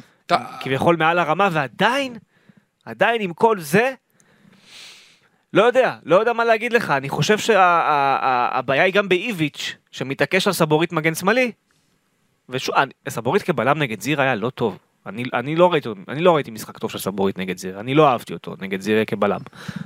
כן, בעונה שעברה ראינו משחקים טובים שלו כבלם. אל תשכח ש- אה, מזגזג בין העמדות, זה מאוד קשה. אני לא, יכול להיות שגם זה קטע של סבורית. של איך שהוא פותח עונות והוא לא פותח עונות בצורה הכי fit אה, והכי טובה. יכול להיות שזה גם העניין, אני לא יודע, יכול להיות שלוקח לו זמן להתניע את הכושר הגופני שלו. אני באמת לא יודע, אני רק כן יודע להגיד שבלם זו העמדה שאתה יודע כבר שנה שלמה שאתה חייב להביא. וכנף זו עמדה שאתה יודע כבר שנה שלמה שאתה חייב להביא. ולא הבאת, ולא הבאת, והסיבות... אני משוכנע שיש סיבות מדהימות ללמה זה לא קרה. אני משוכנע שאם אה, ברק יצחק יכתוב ספר על סיפורי הזרים שלו אה, שפספסתי, אתה תקרא, אתה תגיד וואו, איזה סיפורים מדהימים, ואפשר להבין אותו, אבל זה לא מעניין אותי. כאילו, אני אומר לך אמיתי, אני כמי שצריך לסקר את הקבוצה, לא אכפת לי מה הסיבה. אני רואה מציאות, והמציאות כרגע היא עגומה. עכשיו, אני אגיד יותר מזה, רצינו לדבר עם גיאורגיוס, אה, שהוא עיתונאי אה, יווני, שלצערי, אה, מאיזושהי סיבה לא זמין כרגע, מקווה שהכל בסדר איתו, אז לא נדבר עליו, אבל אני, אני, אני לא מדבר על אריס איתו, אבל אני כן אקח את הסוף, סוף הפרק הזה לכיוון אריס סלוניקי, והרבה אנשים מזלזלים ב... אתה יודע, במה שאני אומר לקראת המשחק מול אריס, שבעיניי פייבוריטית. אני אמשיך להגיד את זה. אה, אתמול, איבי, אם אתם לא רוצים להקשיב לי, תקשיבו לאיביץ', אתמול איביץ' אומר שבשנה שעברה הוא לא אימן הרי והוא גר בסלוניקי, זה המקום שלו. הוא אומר, ראיתי הרבה כדורגל יווני. הוא אומר, אריס הייתה הקבוצה הכי טובה בפלייאוף העליון היווני. יותר מאולימפיאקוס, יותר מפאוק, יותר מכולם. הקבוצה הכי טובה בפלייאוף העליון היווני בעונה שעברה הייתה אריס סלוניקי. זה קרה, אגב, בסמוך לחילופי המאמנים. חרמן בורגוס, שהיה עוזר של אה, סימאונה באתלטיקו, הגיע בפברואר. לאריס הפלייאוף התחיל קצת אחרי. זאת אומרת, הקבוצה הזו של הפלייאוף העליון היווני, עליה הגיע עכשיו המאמן והוסיף עוד איזה שבעה שחקנים חדשים, והשמות זה כאילו, פה, אנדי גריי ואיטורבה וג'רוויניו, ועכשיו מנו גרסיה שמגיע מה, מהלווס, ודוקורה שהיה בלבנטה, ובריין דבו שהיה בפיורנטינה, הוא הביא שחקנים פנטסטיים, ודיברנו על זה, באמצע, מכבי ואריס יחסית אתה יכול למצוא, לה יש היתרון הפיזי, לך יש היתרון הזריזותי, אתה יכול, אתה יכול לייצר שם אה, מאבק הוגן. אה, אה, התקפית, מכבי תל אביב, עם, ה, עם ה, איך שהיא בנויה היום, יהיה לה קשה מאוד, אבל ההגנה של אריס באמת לא טובה, שאתה כן תוכל לס, להגיע למצבים שלך, הבעיה תגיע בסוף, תתנקז בסוף כן בהגנה. אה, ואני, ואני חושב באמת שלמשחק הזה מול אריס, ספציפית, אם היה לך winger ובלם, רק ב- winger ובלם. winger ובלם ביוני. winger ובלם. ביוני. פתח עם עוד בלם זר ליד, סבורי. ובלם ביוני. הסיכויים שלך מול אריס, אתם רוצים להגיד שהם 50-50, תגידו 50-50. אז הסיכויים שלך מול אריס, עם בלם ווינגר, טיפה יותר מתאימים, טיפה יותר טובים, היו עולים ל-60-40. אולי 65-35. היית באמת פייבוריט לקחת את המשחק הזה. עכשיו בלומפילד יהיה כנראה מלא במשחק, אני מופתע מאוד אם לא. המגרש באריס יהיה מלא לא פחות, אה, ויהיו שני משחקים חמים בטירוף, לא רק במזג, במזג האוויר, אלא גם מבחינת הקהל ומבחינת האווירה. ו, וזה בדיוק המשחקים שבהם, אם היית מביא לפה את השחקנים בזמן, אז אתה גם מגיע איתם לתוך אווירה של הר געש בבלומפילד, הכל יכול להתחבר לך לכדי הצגה יפה של כדורגל, כמו שעשתה מכבי חיפה נגד אולימפיאקוס. אבל אתה מגיע למשחק הזה מסורס. אבל אתה מגיע למשחק הזה לא רק שאתה מגיע בלי השחקנים, אתה מגיע למשחק הזה אחרי שהמאמן אומר לך, הלו, שמעת, שומעים? אין לי, אני מעיף את כולכם, אין לי בעיה, לא תהיו פה.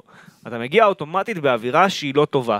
אה, דיברנו על זה, ראינו את זה קורה, אה, זה המצב, הקיץ הזה הוא קיץ לא טוב, אני אמשיך להגיד את זה, אה, הוא קיץ לא טוב. עצימת עיניים, אני באמת, כאילו, אתה יודע, ב- בימים האחרונים, אנחנו מדברים על זה הרבה ברשתות בינינו האוהדים, ויש יש אנשים שכל הזמן אומרים, אה, ניר ביטון, זהבי, אה, ו- זה", שהדעה שלהם היא קצת יותר גמישה.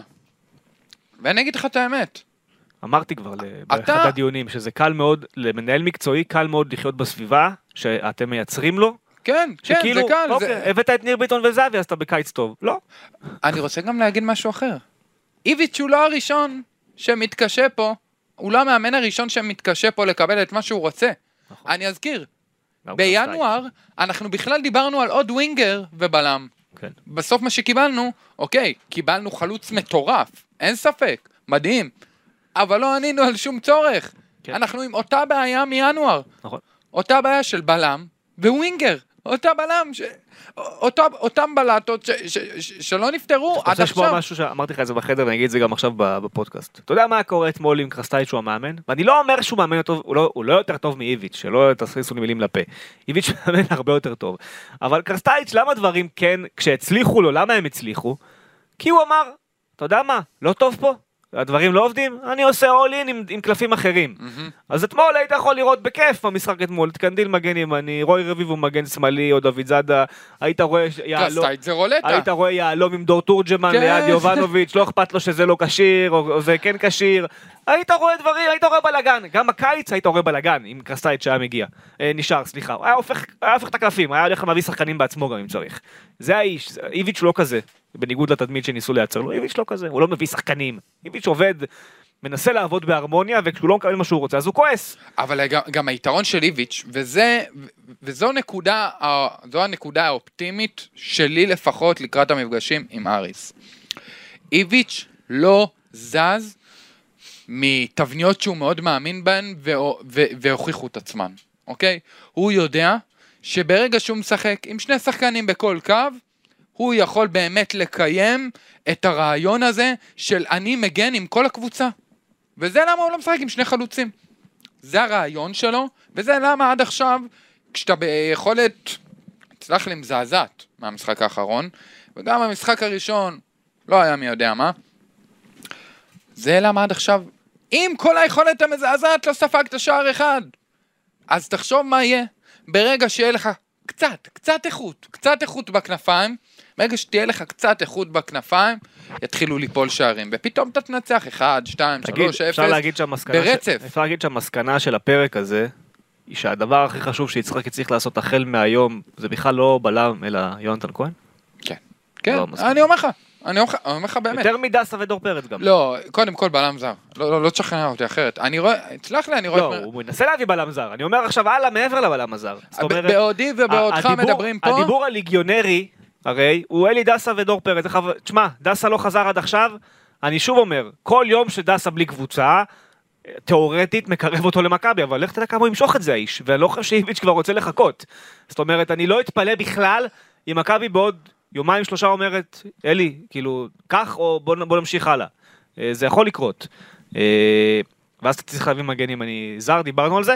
אני, אני אומר, בתוך השיח הליגיונרי, שמו של יונתן כהן עלה מאוד מוקדם, וככה הוא גם ירד, הוא כבר לא מדברים עליו בכלל. האם יונתן כהן, זו הפריוריטי הראשונה מבין הליגיונרים כדי להציל לך את העונה הזו. כי דסה יכול לתקע אותך עוד הרבה זמן, ויכול להיות שבכלל לא יחזור. כן, כן, כן, תסלח לי, כן. אתה נמצא בסיטואציה שבה... ויונתן הליג- כהן אמר בפודיום שבהצעה נכונה, אם ידברו איתו יפה, הוא יבוא. בדיוק, בדיוק. שזה יא- דסה לא אומר. תקשיב, בניגוד לדסה, אנחנו חיים בסיטואציה שבה יונתן כהן אומר לך, אני פתוח לחזרה. אם תעשה את הדברים הנכונים בשביל להחזיר אותי, אני חוזר אליך. זה מה שאומר לך במילים אחרות. והוא גם בדיוק השחקן שאתה צריך. הוא בדיוק החלוץ השני, המהיר הזה, שאיביץ' אוהב בלי הרבה דריבלים במעברים, רץ לעומק. יונתן כהן, כל המספרים שלו זה רק מריצות לעומק וכניסות לרחבה, בדיוק מה שדיברתי שחסר עם אלמוג חוזז וקובאס. אין מה לעשות, אין מה לעשות, כן. כן. מחר הרווחת, כמה הרווחת ליונתן כהן? שתיים וחצי? שתיים וקצת.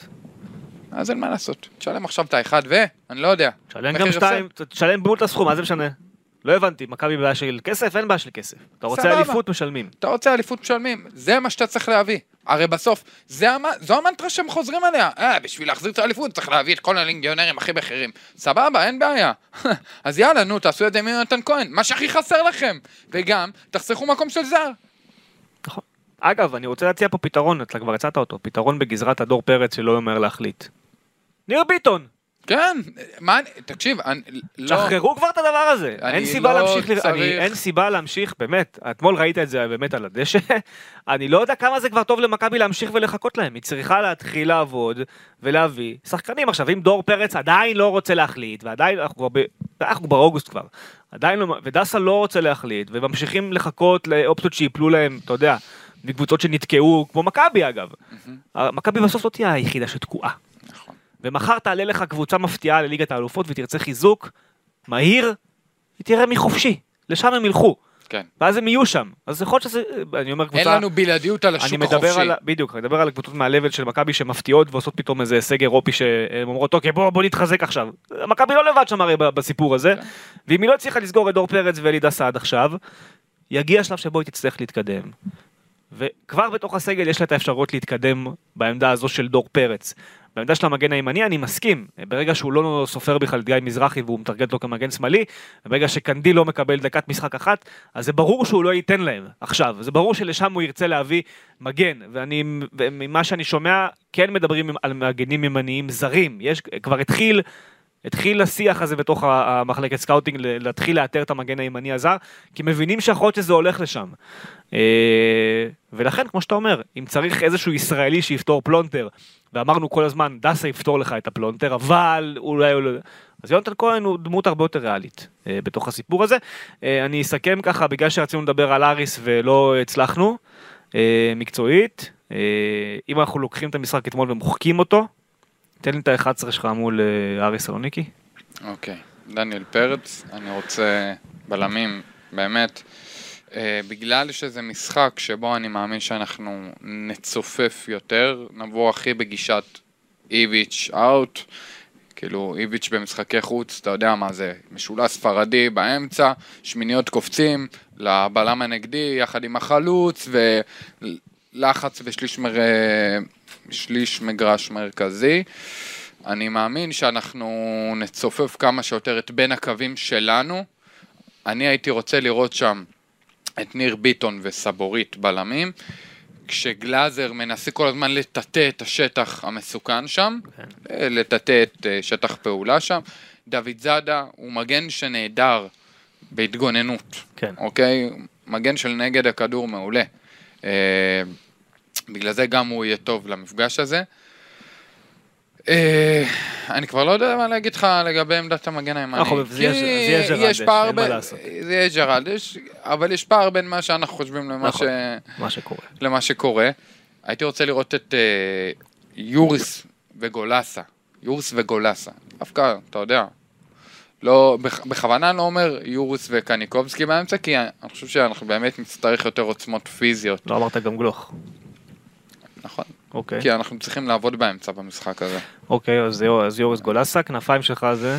כנפיים שלי זה אה, קניקובסקי, ובצד ימין קובאס, כי אתה חייב לקחת איזושהי ריזיקה התקפית. אוקיי. בחוד עולה עם יובנוביץ'. עכשיו, אני שומר בכוונה, אם אני איביץ', אני שומר את גלוך דווקא לדקה ה-50-55 הזה, הזאת, שאתה אומר, יאללה, אני פותח את הקלפים שלי קצת, אני פותח קצת את האמצע, אני מכניס קצת יותר משהו, אתה יודע, משהו קצת יותר רך, ואז אני משחק עם קישור יותר יצירתי. במקום גולסה אני מחלי... מכניס את גלוך, ואז בוא נגיד ככה, אתה מקבל את אריס דקה 60, דקה 50, לא יודע, הרבה יותר רכה, וגלוך, ראית אותו אתמול נכנס, וכשהוא מכניס את היצירתיות שלו בדקות יותר מאוחרות מול יריבה שההגנה, שההגנה שלו זה, זה לא החלק הכי, הכי חזק שלה, אז אה, הוא יכול פתאום ליצור לך יש מאין, אתה מבין? כן, אני מבין. טוב, בסדר. אה, מעניין, אני חושב, אגב, אני... יש לי תחושה שזה לא יהיה מה שאנחנו חושבים, או מה שאתה אמרת, ולדעתי אנחנו נראה את אילון בצד שמאל, ואני חושב שאנחנו נראה את אה, נחמיאס וייני, עדיין. נחמיאס ועיני. יש לי תחושה שכן. לא יודע, יש לי תחושה שכן. אני, אני... הוא לא סתם מתעקש על זה. אני בשבועיים האחרונים הייתי טים נחמיאס לגמרי. אני לא אומר שזה טוב, ו- אני רק אומר שזה כן. מרגיש לי שאיביץ' לא סתם מתעקש על הדברים האלה. אבל אי לצערי גם לדעת. ייני וגם נחמיאס איבדו את הקרדיט אתמול. כאילו, אם מדברים על מס- שחקנים שאיבדו כן. את הקרדיט. הוא ינסה לתקן את זה באימונים במהלך השבוע, אבל לתחושתי הוא ייתן להם. אה, לתחושתי הוא ייתן להם, אבל אתה יודע מה, אולי, אולי אני טועה, אולי אני טועה. טוב, אה, זה היה הפרק, אה, היה נחמד. נהנית? אני מאוד נהניתי, אבל אני עכשיו תוהה כמה התחלופה לקדוש הייתה טובה. אה, מספרים של חוזז? לא יודע, לא יודע, אה, אנחנו ניתן לה, ניתן לה- לטוקבקיסטים להגיד מה הם אוקיי. חושבים על החילוף הזה. זהו, תודה רבה שקד, היה כיף. אה, אז הפרק. אה, הפרק יהיה זמין כמובן עבורכם אה, בכל הפלטפורמות שלנו לאורך הימים הקרובים. וזהו, מקווה שיהיה פודקאסט באווירה טיפה יותר חיובית אחרי האריס סלוניקי. וגם אם לא, בכל זאת נהיה פה עם פרק, ויהיה קדוש, הוא יחזור. אתה תחזור בהמשך אולי. מקווה מאוד. היום, היום, אתה יודע, דווקא פחות ניתחתי משהו שאני רגיל לעשות, ויותר העברתי ביקורות. כן. יאללה, תודה רבה, תהנו.